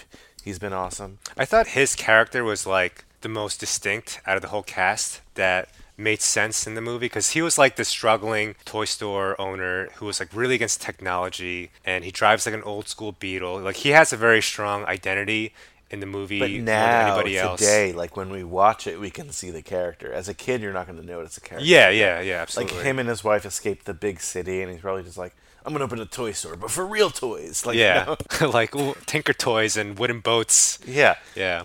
yeah. You're not gonna make money doing that, but nice philosophy, buddy. He expresses how much he hates technology throughout the movie. Yeah, and he's proved right, like for the film. Yeah. And then a lot of the other people, I, I don't want to go through everyone, but most of the people who like people might recognize are like voice actors. Mhm. Um, so originally, Joe Dante wanted the cast of Predator to play the Commando Elite. Okay. Um, he wanted Arnold Schwarzenegger as Chip Hazard. Yeah. Shane Black as as Kip Killigan. Carl Weathers as Butch Meathook. Jesse Ventura as Brick Bazooka, and Sonny Landham would play Nick Nitro, and Bill Duke, of course, as Link Static. That would have been awesome. Yeah, that would have been really cool. How cool would that? That would have been. That probably would have been like the strongest thing in the movie. Yeah, like that would have been so cool. But it would have been the most consistent thing in the movie. But now, but instead they have they have Tommy Lee Jones as Chip Hazard. Mhm. They have uh, a lot of old school voice actors and Well, actors in instead general. they decided to Yeah. besides Tommy Lee Jones, and Tommy Lee Jones was hot off of Men in Black. You know, Yeah. kids would even recognize his voice. That's why it was a big deal. But they decided to use the film The Dirty Dozen as the base instead. Oh, was that it? Yeah. Okay, no, because when I when I was looking up the names of uh, the voice actors in the Commando Elite, like Ernst Borgnine, Yeah, or Ernest, oh, Er- Borgnine. Ernest Borgnine, Uh, uh, Clint Walker, George Kennedy. Mhm. I was like, wow, these are like really like old school old school actors from a earlier generation. And then you have Bruce Dern as Link Static. So Bruce Dern replaced someone from The Dirty Dozen who died right Mhm. before it got filmed. I mean, you get Bruce Dern, that's pretty great. Yeah. Yeah, so that was like the ploy, but I don't know if like kids are going to connect with that or Yeah. even adults at that point. As much as The Dirty Dozen is a classic film, let's be honest, if it was Predator, that would be so fucking Right, cool. right. Because it's within the same generation. Yeah, exactly. I think it's a little uh, too far removed, but great that they got all these guys. Yeah. Um, some of them have very distinct voices, which is awesome. So the Gorgonites, Frank Langella, Oscar nominee, is the voice of Archer, and he's awesome. Like even as a kid, I was like, Archer's so distinguished, you know. But because you know, just for fun, I guess they decided to make the other voices uh, people from Spinal Tap. This is Spinal Tap. Mhm. So you know, you have people like Christopher Guest Yeah. Uh, he was uh, Slam Fist. and Scratch It. Punch it and, punch it and scratch it, yeah. Scratch it? Yeah, Scratch It was the one on top of Punch It. Oh, okay, the, the little frog-like uh, yeah. creature. Harry Shearer is Punch It. Jim Cummings is Ocula. But Michael Mc- McKean is Insaniac. Hmm. Insaniac was the typical character you would see in like 90s kids movies. Like, oh, he's crazy, so that's funny. You know? Yeah, yeah, yeah. Everybody needed that, like, he was like the unhinged, like, comedic break. Yeah. You know, in, in every sort of cast. So right off the bat, I'm gonna say this: the biggest like issue I had with this movie watching at this time is like too many fucking one-liners. Like this whole film is one-liners. Yeah. Every toy says like one-liners, and they're funny. That by the end of the movie, I'm like, all right, I get it. Like, you know, everything is a line from something else. Like Yeah. everything is ha ha ha. ha. I think when I was a kid, I really appreciated that. Like, oh, I know that line. That's hilarious. And watching it now, I'm like, Jesus fucking Christ, like build something with your dialogue, not just have one million one-liners and everything. I get it, but I think they hit like hit it too little too hard. Yeah, after watching this movie, I was like, oh shit, I'm fucked. 'Cause I'm like, I'm like, what's there to talk about in this movie? Because everything about this movie is pretty, I'd say it's tepid. There's no character arc. The character arcs are very lukewarm. the script is very lukewarm. Well, for the, script that we can see, right? Yeah. Like, I think if you know if it ends up being like something like again like Gremlins, it might be a little bit stronger. I, I was like really trying to. I mean, I watched it. I watched rewatched some parts, and I was like, man, maybe there's like some sort of deeper like archetype I can like look into in some of these characters, or like or like a character arc that can be explored. But it's like no, I couldn't. I couldn't find anything. Like every situation between every characters was just like very straightforward and very flat. Like like for example, the the relationship between Alan and his father. Like obviously there's also there's there's a trust issue between them. Mm-hmm.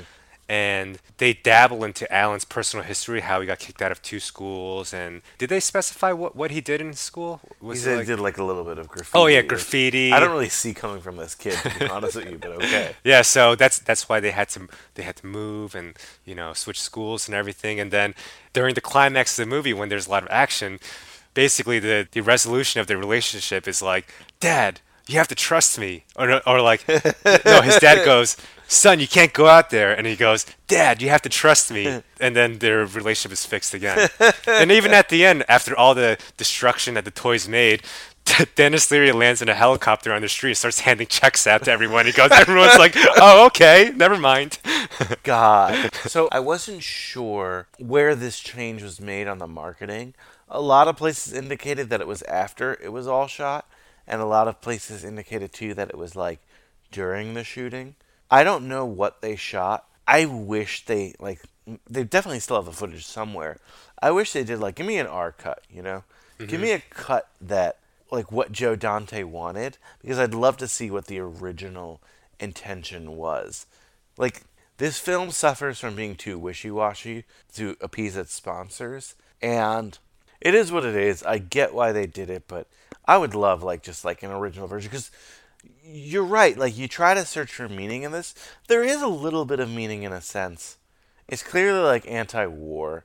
You know, it's it's anti-militarization. Um, the way that the commando elite speaks is so propaganda, like almost like hit in your face propaganda that we're supposed to be like, oh, America, these soldiers protect us. Is it anti-war though? Because you do see shifts in the Gorgonites and Kirsten Dunst's character when they do start to become violent and when they do start fighting back in order to survive. Um, yeah, no, I hear what you're saying there. I, I don't think it's like completely 100% anti-war. I should be clear. I think it's more anti-militarization. You know, Right. Anti like what the army has become, and even extended to even today. Right. It's like Command and Conquer without any reason. It's like they were just purely programmed. Yeah. To destroy the Gorgonites without questioning their orders or anything. And is that not, you know, again, I don't want to get too political here, but is that not like a lot of like military doctrine today? You know, like you're ordered to do something, you go do it. You know mm-hmm. what this movie reminded me of on a higher level? Starship Troopers. You know, I think on a certain plane that this could have achieved what that was in terms of like propaganda, and we're not Mhm. supposed to take this so seriously. And We're supposed to laugh at the commando elite that they're too serious with it. Mhm. But because of like the toy tie-in and the dumbing down for kids, Mhm. I don't think it achieved that. But maybe it could have. I'd like to see another cut of It's, it. it's also the image of the hyper masculine, Mhm. high tech soldiers versus the primitive, disgusting, you know, savage aliens. Which is back to Avatar, right? Back to Avatar, back to Startroopers, you know. And not to get political, it's like it's like the war on terror too. Like you were fighting these hidden people who are wearing like, you know, garbs and cloth that are hiding in deserts. Yeah, no, I mean, I think I don't, again, I don't want to get political, but it is a lot like that, right? Mm-hmm. Like the enemy is supposed to be weird and different, and the Gorgonites again were originally created to be like fun and peaceful. Like it wasn't supposed to be like that, and they're like forced to be the enemy here. This movie could have been so much more than it was. Early on, any like favorite scenes or anything like specifically in the film you want to talk about? Um, yeah, actually, this scene kind of like I was like, holy shit! it kind of sh- it kind of like threw me off guard. It's when the commando elites they invade Kirsten Dunst's house and they go into Kirsten Dunst's bedroom and they find all the Barbie dolls in the shelves. Oh, yeah, yeah. and and uh, the commando elites they go like, oh, like hubba bubba, like fully posable, like really really perverted Bombshells, bombshell. Take a look, sir. Bombshells, sir. Fully posable. Hello, Dolly. Mm, Sweet stuff. Hubba, hubba. R&R, sir? Uh, request a three-day pass, sir. Denied. Gentlemen, this is the new army. Those are reinforcements. Bring me the head of Nick Nitro. Move! really perverted one-liners, and then I remember this one shot. It was like he says like fully posable, and then there's like a shot of the bed, like the Barbie bed in the dollhouse, and one of the one of the soldiers go like, "Oh, like requesting an R and R," and I was Yeah. like, "Oh, what's an R and R?" So I looked it up. R&R, yeah. So it means in the military, it means rest and recuperation or rest and recreation, And during the Vietnam War, which I find a lot of these soldiers were designed after the Vietnam War era, especially like the movies like Platoon and Apocalypse Now. Absolutely. Yeah, like they're definitely an homage to Mhm. a lot of previous war movies, specifically the Vietnam Vietnam War era movies. And there's also the shot of Chip Hazard in front of the American flag puzzle, which is totally like uh, what's that movie? Um, Patton. Patton, yeah. So um, one of the soldiers, I think it was um, who was it? Link Static requested an R and R after he sees the after he sees the Barbie dolls on on the shelves, and you know they're like displayed like they're sh- they're filmed as if they were like sex objects, like they were shot of like their legs like going up to their bodies, and they were wearing these costumes and everything. So R and R in the military during the Vietnam War was a five to seven day leave rest and recuperation.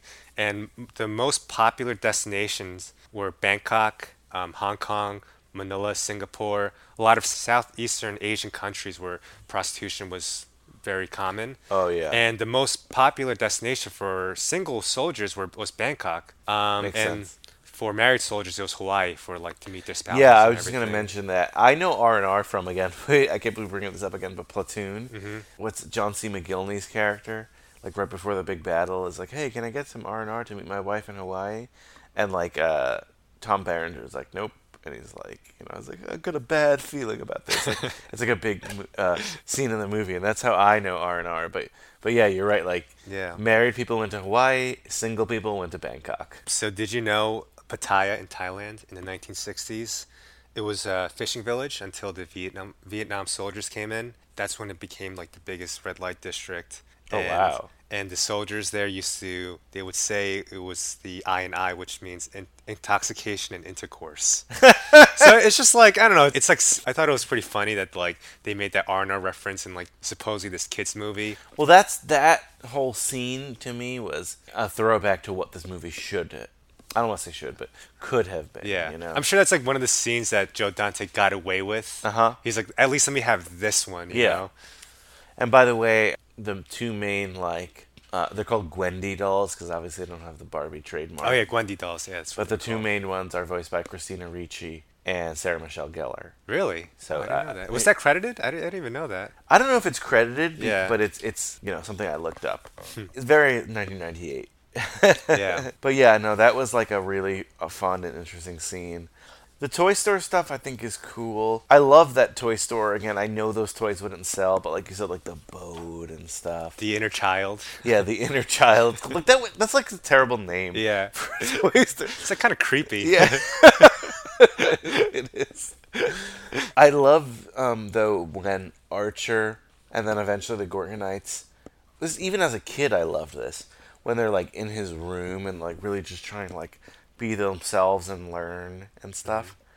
And they call um, again the main kid. I get forget his name, but one of his titles is Keeper of Encarta. Yes. Yeah. Hey. What the heck are you? You're not like any toy I've ever seen. Come on, speak up. Greetings, Alan. Now shut up. I am Archer, emissary of the Gorgonites. Mm-hmm. I think you're smarter than you're letting on. I bet you're smart enough to get my name right. It's Alan, just plain Alan. That's all. Got it? Greetings, Alan. I knew it. Walk to the end of the table. Don't play dumb with me. You know what I'm saying.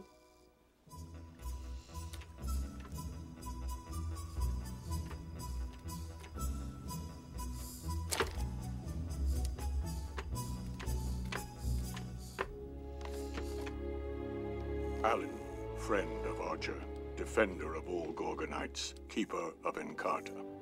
Keeper of Encarta? You were using my computer? you know, Encarta and all these encyclopedias were so valuable before the internet. Yeah. Because no, sorry, I should say before the internet, before high-speed internet. Right. Because to look up a fucking picture back in the day, it would take you like an hour to just get a picture. But if you had the CD for Encarta, you could look up all these cool things. And I spent hours on Encarta, and if in 1998, if I pictured the world of 2020, that like encyclopedias would have literally, uh, except for Wikipedia and stuff, would have literally like no place in our society. I would have been like, that's impossible. Yeah. This is the keeper of our knowledge. And I just love how Archer, like the whole Windows thing, you know, how like, you know, he they're trying to get to Gorgon, which is in their minds Yosemite. And just like searching on Encarta and even today we again like I said we still do that on Wikipedia. Like you click one thing you click one thing you click one thing. Yeah. and, and Archer ends up doing it too. And I loved that even on this watch like one nostalgia with the whole Encarta thing. And two just like just it's his early computers and, and but even till today just like that that encyclopedia trail we make you know? You know, like every time a movie has some representation of technology of its time, Mhm. it, like it, a movie always ends up dating itself. Like with Encarta and the Globotech uh, commercial in the beginning, like all that, all that stuff looks really cheesy today. Mhm. And there was discussion of remaking Toy Soldiers um, recently, where the soldiers, where the toys would like, they would basically run amok in the toy factory. But if there was like a scene where they would like make a reference to like, oh, like Wikipedia or like iPhones, and we watched the movie like 15 years later, I, I'm always curious like how how we would view the technology that was represented at the time when the movie was Mhm. filmed. Yeah, because you even go like in terms of like uh, Phil Hartman's satellite dish, like Yeah. getting all these channels, you know. By the way, even till this day, like when you said that you wanted to do this movie, like one line that stuck out to me before I like rewatched it was like Phil Hartman watching like his big TV, and he's like, "I think World War II is my favorite." Yes.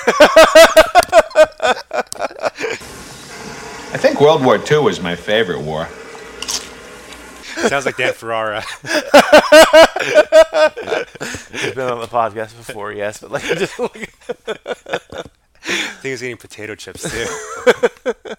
but like on a simple level hilarious even on a thinking too deep level the fact that in 1998 americans sit back and sit on the couch and be like yeah i have a favorite war like Yeah. remember like history channel in 1998 it was all about that and like Yeah. not that i don't watch war documentaries today i do but oh god i just love it and just phil hartman has such a great voice like we lost someone very dearly like phil hartman back then was hilarious and popular phil hartman today i guarantee would still be doing shit because his delivery and like just the way he is is just so awesome Uh, as a kid I didn't like watch news radio or like SNL, but like I saw him in this or like Jingle All the Way, uh, stuff like that. Like, ah, I love Phil Hartman. I think like peace. we we need a Phil Hartman today more than ever. I, I agree. I agree. This movie like surprisingly had a pretty bold soundtrack. Oh yeah, it's in my notes. I do have a random memory from high school. Mhm. You had an RCA MP3 player. Did I? Yeah. Oh, God. And I was like, oh, let me check that out. And you let me listen to your uh, your MP3 Oh, player. boy. And the first song that came on was was Killer Queen Mhm. by Queen. Mhm. And I was like, oh, like it was actually the first time I heard that song too. And Oh, I was like, that's a really? really good song. And it was just a very strong, vivid memory I have. Every time I hear the song, I'm like, oh, I remember Brian and B hallway upstairs. Well, that's cool. I was hoping. I mean, I was glad you said that instead of something else worse or something. like the uh, World of Chemistry theme song. we get a Queen song on this, though. We get another one, Bites the Dust. Yep. But uh, I distinctly remember um, Edwin Starr's War. Yeah, They really tried to promote that in this film. Yeah. But it's funny because, like, Rush Hour came out the next year, and they also, like, really focus on that song, War by Edwin Starr. It was a lot of cool, like, old songs in, on the soundtrack. Oh, you know what? I think I had I I did buy the soundtrack. um, Really? when the movie came out, yeah, because I was a huge fan of the song "Surrender" by Cheap Trick. Oh, wow. Yeah. And I and that was my favorite song on the CD. And I and there was a the war the war track on this on the CD release. It was like a remix by Bone Thugs and Harmony. What? Yeah, and that was never in the movie, but like they had their own original like remix tracks on the actual soundtrack. They used to do that on soundtracks, Yeah. so I'm not Yeah. surprised. You're right. They have the Edwin Starr War as the mm. last song, but the first song, Bone Thugs and Harmony, wow, flashback. They had a music video for this. See, it's like them in like a wrestling ring. Yeah. So we're playing the Bone Thugs and Harmony War music video, and it's a remix of uh, Edwin Starr's War. Uh, you see the, um, the the group members of Bone Thugs. They're like in this post-apocalyptic, futuristic, uh, like mat- military sort of uh, getup with like armor and goggles, and they're controlling Chip Hazard and Archer, who are these life-size figures in a boxing ring, and they're fighting each other. So I feel like this was like this was like a big trend in the late '90s and early 2000s in music videos, where like a lot of it was like I don't want to say steampunk. No, But, but I know exactly But what it was saying. it was like this post-apocalyptic. like we're hitting um, the year 2000. This is what Right, happened. like it reminds me of like Power Man 5000 or like or like Exactly, or like Static X or even like the Tupac music video. Um, what's the one? Um, California. California. It, it looked it's like, a Mad um, Max, Mad Max scene. Yeah. Even to honestly, even like to like later J Lo videos get like that. You know, it's like Yeah. the internet or like you know like. It was the whole Y2K anticipation. wow, you really like. I hadn't thought about that music video Mhm. in ages. You're you're totally right. Yeah. But so, so this soundtrack has ten songs that are like, wow, I might like get this. It's not on vinyl because like they weren't really making vinyl back then, so I don't really buy CDs anymore. But it's War, that version, Bone Thugs and Harmony. Another one, Bites of Dust. Mhm. The Stroke by Billy Squier. Love is a Battlefield, Pat Benatar. Rock and Roll by Gary Glitter. Uh, Love Removal Machine by The Cult. Uh, My City Was Gone by The Pretenders. Surrender by Cheap Trick. Tom Sawyer by Rush, which like Kirsten Dunst is strangely like listening to in this film. and then War by Edwin Starr. And two songs not on the soundtrack, but were featured in the film were Communication Breakdown by Led Zeppelin. And it's rare that Led Zeppelin lets people use their songs. Yeah. so that's crazy. And then Wannabe by the Spice Girls. Oh yeah, that was such a strange scene when when they use psychological. then they use psychological warfare and they play "Wannabe" like really loud in Yeah. the house. I don't know. That was a fun scene. But there was a part in that scene where like it was after the chorus part where where, where it gets to the verse. There was like five or six seconds in that scene where the music worked really well with the shots and it was like a really seamless. did. I don't know, and I kept playing that scene over and over. That- no, not that scene. That shot over No, and over again saying, yeah. because I'm like, this really works, and like it it totally changed the tone of the movie for like. For like a good like five or six seconds, and it worked really well. I rem- always remember from that scene, like Kirsten Dunst, who's again 16 in real life, but like prob- we'll say 16 in the movie as well. I'm not sure. Who's like, oh yeah, the CIA used this against Noriega, and I'm like, yes, how did like this girl's really smart. Like, what, what kind of 16 year old is talking about like CIA tactics for Noriega? But So, do you know what songs they use against Manuel Noriega? He was like dictator of Panama. Yeah, do tell. So they use uh, "Give It Up" by KC and the Sunshine Band. no More Mr. Nice Guy by Alice Cooper. Oh. Uh, Paranoid by Black Sabbath. Welcome to the Jungle, Guns N' Roses. Just awesome. Wanted Dead or Alive, Bon Jovi, and The End by The Doors. So it was like a. I don't know. If, I don't know if it's like a. I mean, those are like. When was when was the the conflict between the Marines and Panama? Was that like the early '90s, late Yeah. '80s? I imagine. Yeah. So those were like hit songs for that time, which were It's considered weird because like songs. lyrically they picked them, but like I Yeah. I hope he speaks good English to understand. You know. I think it's just like they probably played it loud enough for them to just like Yeah, drive didn't, them out of the, like, out of the building. what- yeah, it didn't matter what the But song I, was. I, I wonder if that choice of "Wannabe" by the Spice Girls is because like oh like this is such a shitty song, or it's because it's like a good pop song that they want to play. God, I wish I knew more about this movie. Like in terms of like, wish we knew more. I should say. But like, I kind of wonder if that was the original song even played. What do you mean, like, like if did that the was the cast know that that was the song, or maybe it was another song?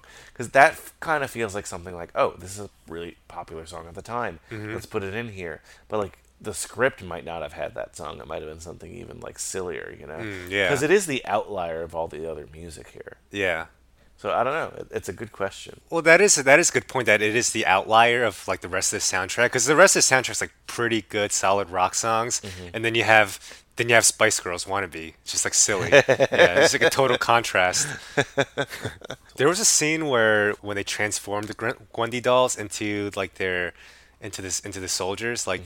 All the Barbies, all the Gwendy dolls are they're basically stripped down to like military fatigue bikinis, and their heads are shaved or their faces are mutilated, Yeah. and they're, they're now they're programmed to basically kill the Gorgonites and Alan and Uh-huh. Kristen. you seem to really love this. Uh, What's that? The uh, Gwendy dolls. That seems to... That was my that was like my favorite part of the movie, like when they started like messing with the dolls. What'd you think of the CGI overall? It was good. I thought the CGI held up very well for today as well, for today's standard, because I think it was a combination of puppeteering, mechanical puppeteers, and CGI. So it wasn't like pure CGI where they overused it. Yeah. And it's not like they used the CGI to do for the toys to do like really crazy, extravagant things. It's like they still moved like toys, they still acted like toys. So the CGI, like there were a lot of shots where I couldn't tell whether if I was looking at a puppet Mhm. or CGI, which is which is good. I don't know, like I think in I don't know in, in movie making they say like you don't want to overuse the whole CGI and because it becomes a crutch. You want to use it in a smart way, where it's like it hides behind the actual like analog elements in the film rather than this the whole entire scene becomes CGI itself. Yeah, I thought it was such a cool blend. Now, is it like 2020 CGI? No. And there are certain moments where you see that. But they were able to blend, and Joe Dante said it was like two thirds CGI, one third puppetry. They wanted more puppetry, but they realized like it was actually cheaper and looked better with the CGI. And I think today it definitely would look even better than this. But you're right, it never took me out of the film where I'm like, Right. you know, like we're like in a different world here. I think it helps that the CGI is set against real backgrounds and stuff. You know, the plot of this film basically it's pretty simple. The whole like beginning thing i- is kind of hilarious in terms of you know, it's Jay Mohr and David Cross, and they're like toy designers, and their company is bought out by like this just like conglomerate. They fired everyone except the two of them, and like, give me some ideas. And they say like, let's let's feature the Commando Elite. Forget about this batteries not included crap. We're gonna stick in a lifetime Globotech lithium cell. Keep these things running forever. Don't piss off the guys at Eveready. Yeah. hey, how's this for a slogan? The Commando Elite. Anything else is just a toy. Everything else is just a toy. That's that's good too. Sure. Uh, sir, uh, you know, that kind of uh, computing power doesn't really seem feasible right now. And, and Irwin, Irwin, we're members of the Globotech family. Surely we can hunt down that technology. We can make missiles that can hunt down one unlucky bastard 7,000 miles away and stick a nuclear warhead right up his ass. I don't think we're gonna have a problem with this. Now, these guys are soldiers, right? And what do soldiers need? hats? Cam, cam, camouflage? Miss Kegel? Enemies, sir. Enemies. See, these hideous, ugly freaks. These guys are the enemy, and our guys have to seek them out and vaporize them. Well, no, they're not. Uh, sir, um, don't you think that's a, um, a bit violent? Exactly. So don't call it violence. Call it action. Kids love action. It sells. Besides, what are you worried about? They're only toys. I can't believe this. This is, this is wrong. This is really wrong. I mean, you know, this is a, a total perversion of everything I designed these Gorgonites to be. Oh, would you can it, Irwin? Come on, this is a golden opportunity. If we pull this off, we will have Gil Mars eating out of our hands. And by the way, gentlemen, Mr. Mars expects the product to be ready for shipment in three months. Three months? No, no, no, no, no, no.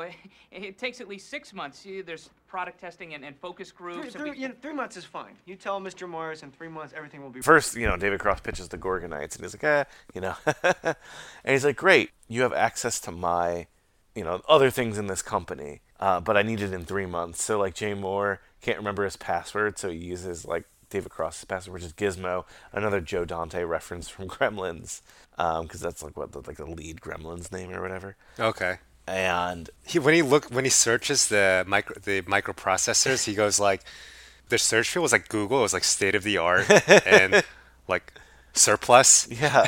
and, and and then it's like, oh, we found it. it was so easy, but yeah. whatever, you know. It's plausible enough where I'm not like, what the hell is going on? You know? Yeah. They order these chips and they put them in these figures, and that's what ends up, you know, making both the Gorgonites and the Commando Elite intelligent. And the big thing is that they have the ability to learn. Now they're originally designed for the military, but the you know the crux is the military didn't use them because like EMPs can destroy them easily. So once the enemy would figure them out, they're virtually useless. Computer chips are such a big deal in like the late 90s that it also makes sense as well. We don't even say the term computer chip these Right. days, but at the time it was like, oh, a computer chip could do that. Great. I thought it was kind of funny because um, Alan is running the toy store while his dad's away, and like one of these fucking Tony Robbins seminars at the airport. Like they don't play it up enough, but that's like what Yeah. it is. and that like delivery man who he's kind of like become friends with, it's like he has them in the truck, but it's like, oh, they're not set for release for a while, you know. Mhm. It's like, why are they in the truck then? But I guess like stores were supposed to keep them and then release them like a couple days later. He buys them from him or whatever, puts them in the store. They end up rebelling. Hijinks ensue. That's our plot. Gorgonite's good, Commando Elite bad, which is great. A lot of one-liners later. We have our all attack scenes and stuff. A lot of action set pieces here. I was surprised at how long this movie was. It gets extended when when they go on the motorcycle chase. Yeah. Like oh, like so.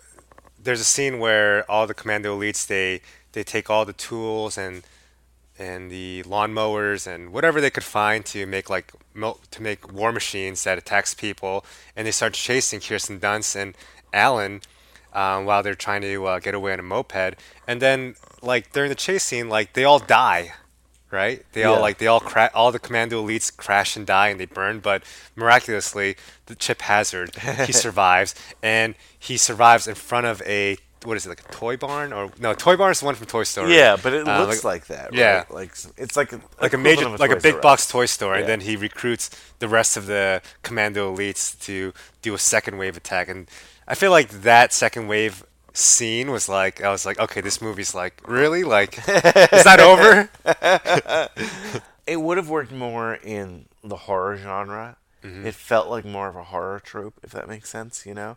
Like you think you killed the bad guy, but he's got to come back. But in this, it was like, all right, like they should just combined the ending of the Commando Elite eventually should have just been the ending originally, Mhm. you know? So it was a little long for my liking. But it's so funny how they just like wrapped it up at the end. It's like at the climax, Alan kills Chip Hazard, uh, and when he's like on top of the telephone pole. Yeah, they need and to do the EMP. right, so they have to blow up the telephone pole transformers to to send out an EMP to destroy all the toys, and he just grabs Chip Hazard and he goes, "You stupid toy!" and he just smashes it into transformer and it, and it blows up.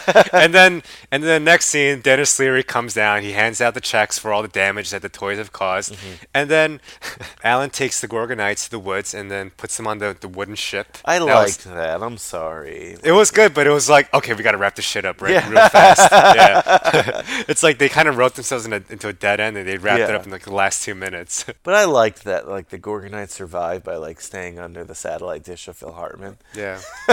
so crazy. If you've never seen this movie and you're listening to this episode, you're like, "What the fuck are they talking about?" and then he has the, you know, the ship that's in the store, and he lets them like sail off at Yosemite National Park to find Gorgon. So like these toys, they have microprocessors that are obviously too powerful and intelligent for the purpose of toys. Mhm. It's like it kind of reminds me of like the technology we have in our iPhones because our, our iPhones are like or our smartphones they're like toys to us. Yeah. They can't be toys. They're like they could be toys for anybody, but now the the technology it's becoming I don't want to say self-aware, but it's it's learning more sh- more things than we know. It's crazy because like the technology in our smartphones are a million times more advanced than the technology that sent people to the moon. Mhm. You know, they say like a graphing calculator and what sent people to the moon have the same amount of technology. So it's like, yeah, I, it's crazy to think about. Yeah. It's just insane. And this movie, while again, it's not the greatest film in the world, it kind of fails in a lot of departments. But there is like this twinge of something that's like predicting where we are and, and in a lot of fields. So I can't completely dismiss it. Um, now, we don't see high school at all in this film. They are high schoolers.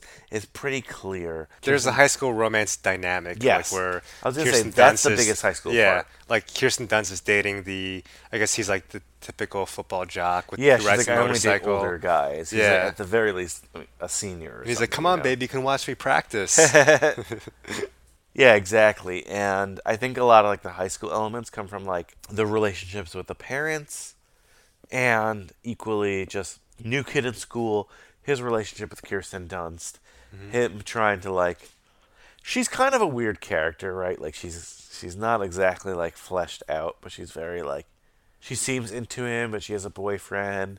It's very much like what a boy growing up would imagine a romance is like. I, I feel like the character she was playing as Small Soldiers, it was just like foreshadowing all the characters she will play in future movies.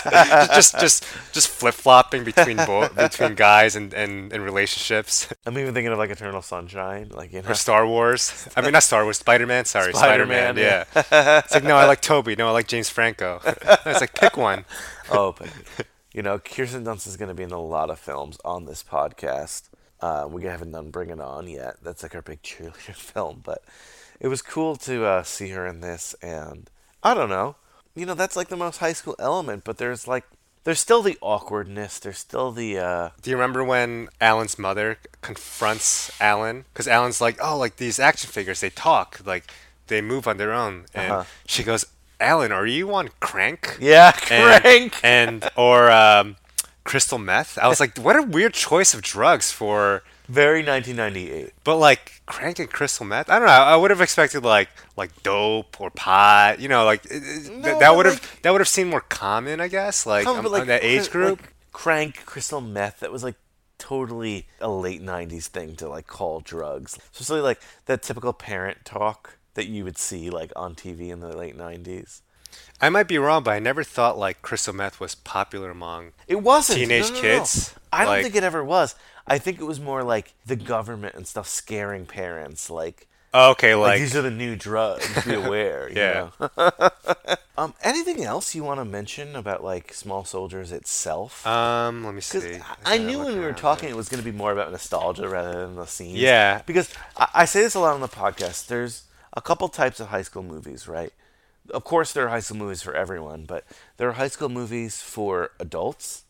Like Booksmart came out last year, and I felt like that was a movie that it's great and I loved it, but it was more geared towards adults, not even high school students.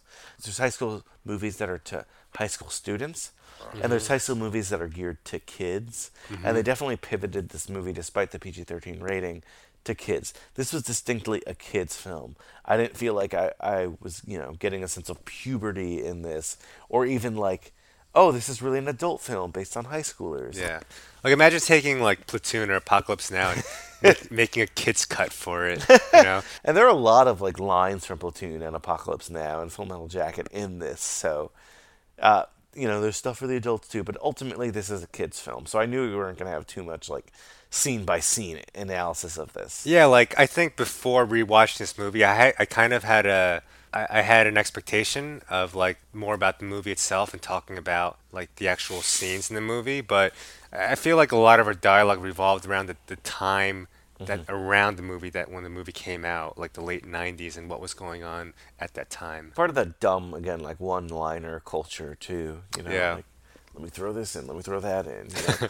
like the insane guy, like some of his lines too are like okay, like no, Well- there's no way your microchip is like in tune to pop culture, but whatever. I think this movie like took a lot of elements from previous movies, like ones that were directly involved with Joe Dante, like Gremlins, and then Mhm. you also have Toy Story, and then you also have the small little homages to like Patton and and the Vietnam War movies. So they it, they just borrowed a lot of lines and elements from previous movies that worked, and then they just they just placed it in this in this one package called Small Soldiers. Yeah, it is what it is. I was Yeah. happy watching it. It wasn't like a slog to get through or anything. Mhm. But, you know, in the end of the day, it's a 1998 kids film. So there's a couple of awards I give out every week. And I don't know if they apply here, but you let me know if they Okay. do. First one is ca- called the Wooderson Award. Um, I don't know if you've seen Dazed and Confused. I've seen it before. Yeah, uh, that's Matthew McConaughey's character, and he originally was only supposed to be in like one scene, but he did such a good job that they like expanded his role. And I named the award this as like you ever watch a movie and you're like, oh, I'd like to know more about that character. Or I wish this person's role was expanded. Was there anyone in here who you found more interesting than like the principal cast? Was there anybody in the movie that like I would want to see Like more of, deeper into yeah. their? Yeah, like Alan. I would have liked to see his his uh, personal history a little more because they, they like touched upon it and that did set the tone for like his conflict with his family and his father. Yeah. So, like what they explain is like, oh, like he did a little graffiti. It's like you know I would have would have liked to seen maybe a little more history in that. It's rare that the main character wins this award, but I totally get it in this film. Yeah. other other people I was gonna say like Or the dad. I, I want to know why he hates technology so much. Yeah, that's a good one too. You know what? I almost would nominate everyone for this because no, the human characters aren't very fleshed out in this film. Mhm. I, I was gonna say like I do like the um, interplay between Jay Mohr and David Cross. Yeah. we learn a lot about them, but I kind of want to know more about them too. I think you could almost pick any character in this film and be like. Almost like to quote Starship Troopers, like, would you like to know more? Because like we don't really get much. I like how the um I forget her name. She's like the I guess she's Denis Leary's assistant. Her oh name my is god, you know her name, Miss Kegel. Miss Kegel. Which is so like this is the first time I watched this and be like, oh my god. I didn't catch that at the beginning. Yes, Miss Kegel. I'd like to know more. that's about like Kegel. South Park. That's like South Park's new uh, elementary school teacher. Her name is Miss Chokes on Dicks. Yeah, like early like season one or season two South Park, like they had a lesbian teacher, she was Miss Ellen. You know, like it's like so in your face that Yeah. it's so in your face that they could just get away with it. They're, they're just not hiding anything. There's no sh- shame involved in But it. for a kids movie, Yeah. And that was like right after like Jay Mohr's like, well, there's some like benefit too to working Yeah. here, and he's like, he's obviously like looking at her as like a sexual object. She's like, hi, I'm Miss Kegel. definitely again, definitely like a relic of what this original film was supposed to be. Next award I can give it as a Long Duck Dong award. Famously in Sixteen Candles, Long Duck Dong is a terribly like racist character who probably could be deleted from the movie.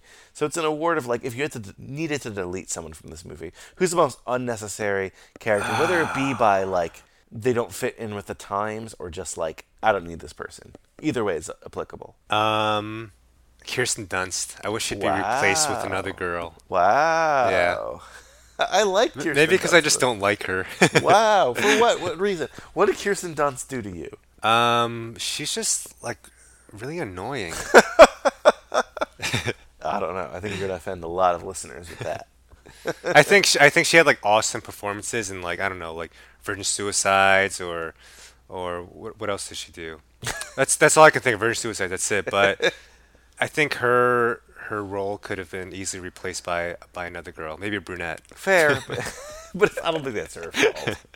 All right, the Cameron Fry Award. Famously, Alan Ruck played Cameron Fry in Ferris Bueller's Day, Off, and he was like 30 years old, playing a high schooler. We don't see a lot of high schoolers here, so it's hard. Is there any person you see who's like way too old for their role? Way too old? Honestly, I don't think it really applies. to Yeah, this one. we only yeah. see two high schoolers, maybe Yeah. three. Do you think the boyfriend looks too old for a high schooler? Uh, Like Kirsten Dunst's yeah, boyfriend? Kirsten Dunst's boyfriend. No. maybe, but not really. Yeah, right? yeah. He could be a senior, so I don't think that applies so much in this film. But you could understand in a lot of other films, you see like high schoolers with like five o'clock shadows. And Yeah. like, hell? but it doesn't really apply here. So Rotten Tomatoes, um, the critics gave this forty-eight percent, the audience forty-four percent. So pretty much a flip of a coin film, as I'll say. You know, at High School Slumber Party, we rate things from A plus to F.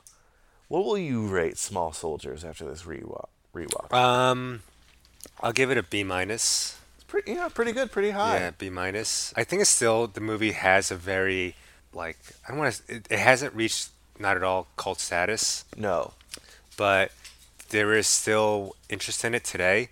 And I realized it when I was doing my search on eBay because people are still selling these toys. Crazy. People do want to make a remake, and I actually did find a petition online where there's a petition online that people want Hasbro to revisit the the action figure toy line and remake them again. You know, so like- I like think I it's said- I think it's definitely touched a small group of people, small soldiers. We talk about that on a lot of episodes that like if you're a certain age group, everyone in that age group saw that film, but no one out of that age group saw that film. Curious what kind of um range this film has. Like you and I are the same age. We watched this film, but I I don't know if someone who didn't have kids in that era saw this film. But Yeah. yeah, I mean, look, toys like I said are bigger than ever. I wouldn't be surprised if they released like a kind of a nostalgia small soldiers line. It's something where I know anyone in our age group, if we brought up at a party, they would know what we were talking about. Yeah. Like I think if we ask anybody in an age group, it's like, remember that movie Small Soldiers? People like, yeah. Like And they would was- remember specific things. It wouldn't just be like, mm. oh yeah, that one. Yeah, yeah. I think like not that you would, and you'd be probably the biggest loser at this party, but I think if you and I were at a party like in Brooklyn, and and, and I just went like, I am Archer, emissary of the Gorgonites, I think it would get a good laugh. You know, like I, I don't think it would be like. you know, it wouldn't be lost on people. I think, like in that crowd, like a good amount of people would be like, "Ha ha!" ha," You know? Yeah, they'll remember that. I also looked up clips of Small Soldiers on YouTube, and Mhm. like a lot of the comments were like really positive. They're like, "Oh, I I remember this movie. I love this movie," and like it, overall, the audience response was generally positive. Look, it was a great time to be a kid, you know, like, Yeah. as we said. So I think that it, it hit a really nice sweet spot. I gave it a C plus, which again is close to a B minus. Yeah. Still a decent grade. I think a lot of people seeing this would be like, "Oh, this is a, a dumb movie, whatever." But nostalgia kicked in when I saw this, Yeah. and Yeah. I didn't have a bad time watching it. It was it was fun. Would I like recommend it to a friend or like a film scholar? No, obviously No, not. I feel like it lacked a lot of value to it, like as like a filmmaker. If you're like a filmmaker, or like a film like critic or whatever, like and you're really into films and analyzing them and you know reading the deep stories within them, it's like there's not much to it. There No. not There really isn't. There isn't. Yeah, that's why. That's why when I watch, I'm like, oh my god, like what am I gonna talk about? Like, but you know, nostalgia kicked in. Yeah. Um, two more questions I have for you. Every week I ask my guests, like, if you had to have like a personalized small soldiers sleeping bag for the slumber party today, what would it look like? Oh, you know what? I think it would it would have two different themes. Like one would be like a Gorgonite style, and the other one would be like a Commando Elite. But it like I'm all about like products looking like authentic. So it like if it was like a Commando Elite sleeping bag, Mhm. like it wouldn't have like a a picture of like Chip Hazard like stitched into the sleeping bag. Like it would look like an actual like Commando Elite sleeping bag, like like Commando Elite issued sleeping bag, and it has like I don't know, it's like weatherproof, and it's got like a built-in knife sheath into it. That'd be and, and, cool. and maybe like a like a row of stitching where it holds bullets. And, I don't know. And if it was a Gorgonite sleeping bag, maybe it was like made out of like leather and it had like little tassels on it with like a dream catcher. Yeah, like eh, like you, you, you mentioned the word steampunk before. Besides the fact that they're like fantasy animals, the Gorgonites are pretty steampunk. Especially like the one the guy they rebuild. You know? Yeah, yeah. Since this is a kids movie, this is one of the rare films we talk about that actually has a sleeping bag. I looked it up. This is the this is the small soldier sleeping bag. See, that's exactly what I don't want. where, where the I'll picture of the social media, by the way. where the picture of the actual alien or the Gorgonites and the Small Soldiers logo is actually like printed on the sleeping bag. no, it's like I want to I want a sleeping bag as if I were an actual Gorgonite or, or or a Commando Elite. I get it. I get it. So, uh, last big question, really. I call this rent two movies, get one free. And I- know you experienced this because, again, we grew up together. Rent two movies, get one free. Yes. Okay. So, if you and I were having a sleepover together, we walked into Blockbuster, we rented Small Soldiers for the slumber party, and we're like, hey, it says rent two movies, get one free. What other two movies are we renting? Oh my for, God. For this slumber party to watch. You're gonna have to give me some time on this. and again, it could be even from today. Could oh, it could be like any movie during the period. Yeah, any movie ever, but like just you know Um, you remember those days when you Yeah, yeah, like those those things. deals. Yeah. Oh man, that's that's a really good question. Anything could be inspired by Small Soldiers, but it really doesn't matter. Yeah, definitely a Vietnam War movie. Um, I'd say, I'd have to say Full Metal Jacket or Apocalypse Now. I think more Full Metal Jacket. I, I really like. I think that's my favorite. Mm, I love Vi- Full Metal um, Jacket, Vietnam. War movie. And then the free one would be, um, wow, what would it be? I'm thinking like a like an alien movie or like a like I, something that would complement the Commando Elites and something that would complement the Gorgonites. I need help on this. What, what would what would complement the Gorgonites? The Gorgonites, I'm not sure. Um, that's tough. Yeah. I mean, you said Avatar before, but do you really want to watch Avatar? I don't know. No, I wouldn't want. I wouldn't want to watch Avatar on top of Small Soldiers. Yeah, right. Like I agree with you. Yeah, because it's like it, Avatar's like small soldiers on steroids, basically. Essentially. Yeah. Uh, you, you can't add uh, Starship Troopers, which I mentioned before, because then it would have our good buddy Dan Ferrara. Like this would be his slumber party, right? Like Full Metal Jacket, small, small. but then again, like like Starship Troopers is like it's kind of like Small Soldiers on steroids It as well. is, yeah. yeah. it's it's highly mechanized, like so technology advanced soldiers versus like v- versus primitive aliens. it's got to be like like the Gorgonites always came off to me as like this like hippie-ish, down to earth. Oh, like I am like like I am one with nature. I am one with energy. Sort of the collective of people. I don't know, like dancing with the wolves. Dance- Dance with the wolves? Sure, the wolves. So small soldiers followed by Full Metal Jacket followed by Dancing with the Wolves. What a night that would be. that would be so interesting. All right, I love it. All right, Dan Kim, this was a pleasure. You know, Thank you for having me. That was a lot of fun. you gave me a list. You'll definitely be on again. Yeah. If you want people to follow you, where can people follow you or find you? Um, I have an Instagram. It's Dank53, D A N N K 53 on Instagram. awesome. Well, again, really appreciate you coming on. I appreciate you bringing these toys. Oh yeah, of course. You could have them. You could uh, add them to your collection of of uh, trinkets around the house. we have a lot of stuff around the house. I think Mrs. High School Slumber Party might get angry if I bring more. All right, stuff so you want me to but- take you want me to take these It's up guys to you. home? It's up to you. I can We'll take dis- them home. We'll discuss it after the pod. All right, sounds good. You, maybe we could split them. Like yeah, we'll let's decide. split them. We'll decide that later. All right. Well, thank you so much. Thank you. Big thank you to Danny Kim for being on that entertaining Small Soldiers podcast. And, you know, I'll say it again, I'm super proud of him. We talked about at the beginning of the show. We don't need to mention it again, but Time Magazine, definitely check out that article. And I can't wait to have him back on. I want to have him back on for a movie with a little bit more substance and less firepower, I guess. I don't know. it still was really fun to talk about this movie. Anyway, Friday, we have another really fun and interesting podcast. So, if you've been listening for the last couple weeks, Kate Hudson, one of my favorite guests, she kind of has been booking herself on more and more episodes. When I say booking herself, we'll call it Drunk Kate Hudson because, you know, a little wine drunk. She was like, I'm doing this movie, I'm doing this movie, I'm doing this movie. We both have a bunch of free time, so we're knocking them out. And one of them is Fear, or as she calls, Marky Mark in Fear. La la. Stop being so obvious. He wants you bad. You know, you're not at all like what I expect you to be the first time I saw you. How so? You're just sweet. Dad, meet David McCall. Pleasure to meet you, sir. Same here, David. Nicole's curfew is 12 o'clock. All right. Hello. Yeah. You remember that song and dance about David in some perfect little town back east? Something like that. Well, guess again. He's got no family, no address, no work record. What's the big deal? Big deal, Laura, is that the guy gives me the creeps, and the girl is my daughter.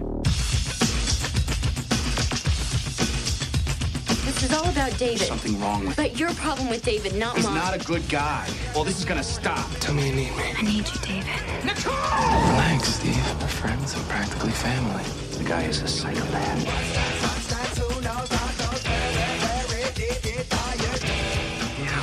Everybody wants, but nobody has. That's why they're trying to keep us apart. Disappear from my family's life. You got that? Guess who? You should have allowed nature to take its course. In the end, it will anyway. Mr. Walker, you okay? So let me know! Go to call! Lock your door! The phone is dead.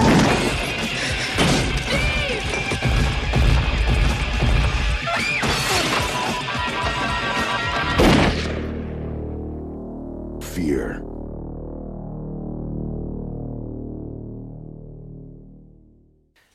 And if you're not ready for a wild Kate Hudson time, then I guess don't tune in on Friday. But I know you are because it's always a blast. And we have another surprise for you. We have a second guest. If you remember, Kate and I talked about a film Angus in the 90s, a real sleeper film with an awesome soundtrack. Well, the star of Angus was Charlie Talbert. Long story short, and we'll explain it on Friday, we were all talking, yes, Kate Hudson, myself, and Charlie Talbert, and Kate invited him on for her episode on fear. And oh my god, it's a great one. You want to check that out. Charlie Talbert, the star of Angus, and Kate Hudson this Friday. Fear. One more thing I wanted to add if you did celebrate Easter over the weekend, happy Easter. If not, then happy weekend, I suppose.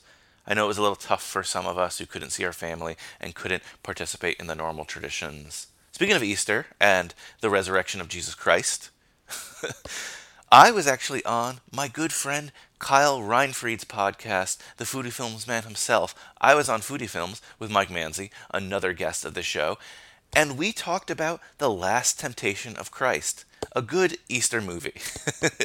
so definitely check that out on cageclub.me. That's cageclub.me, the home of so many other great programming.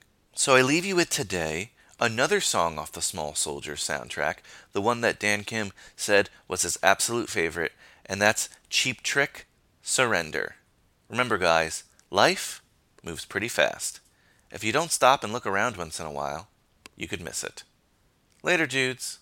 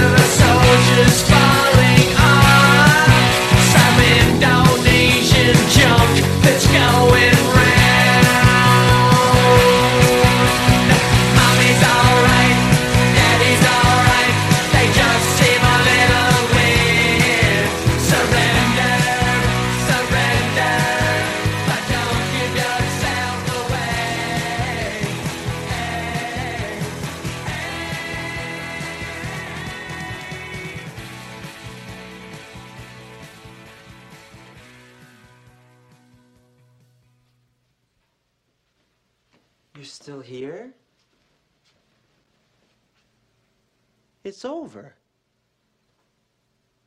Go home.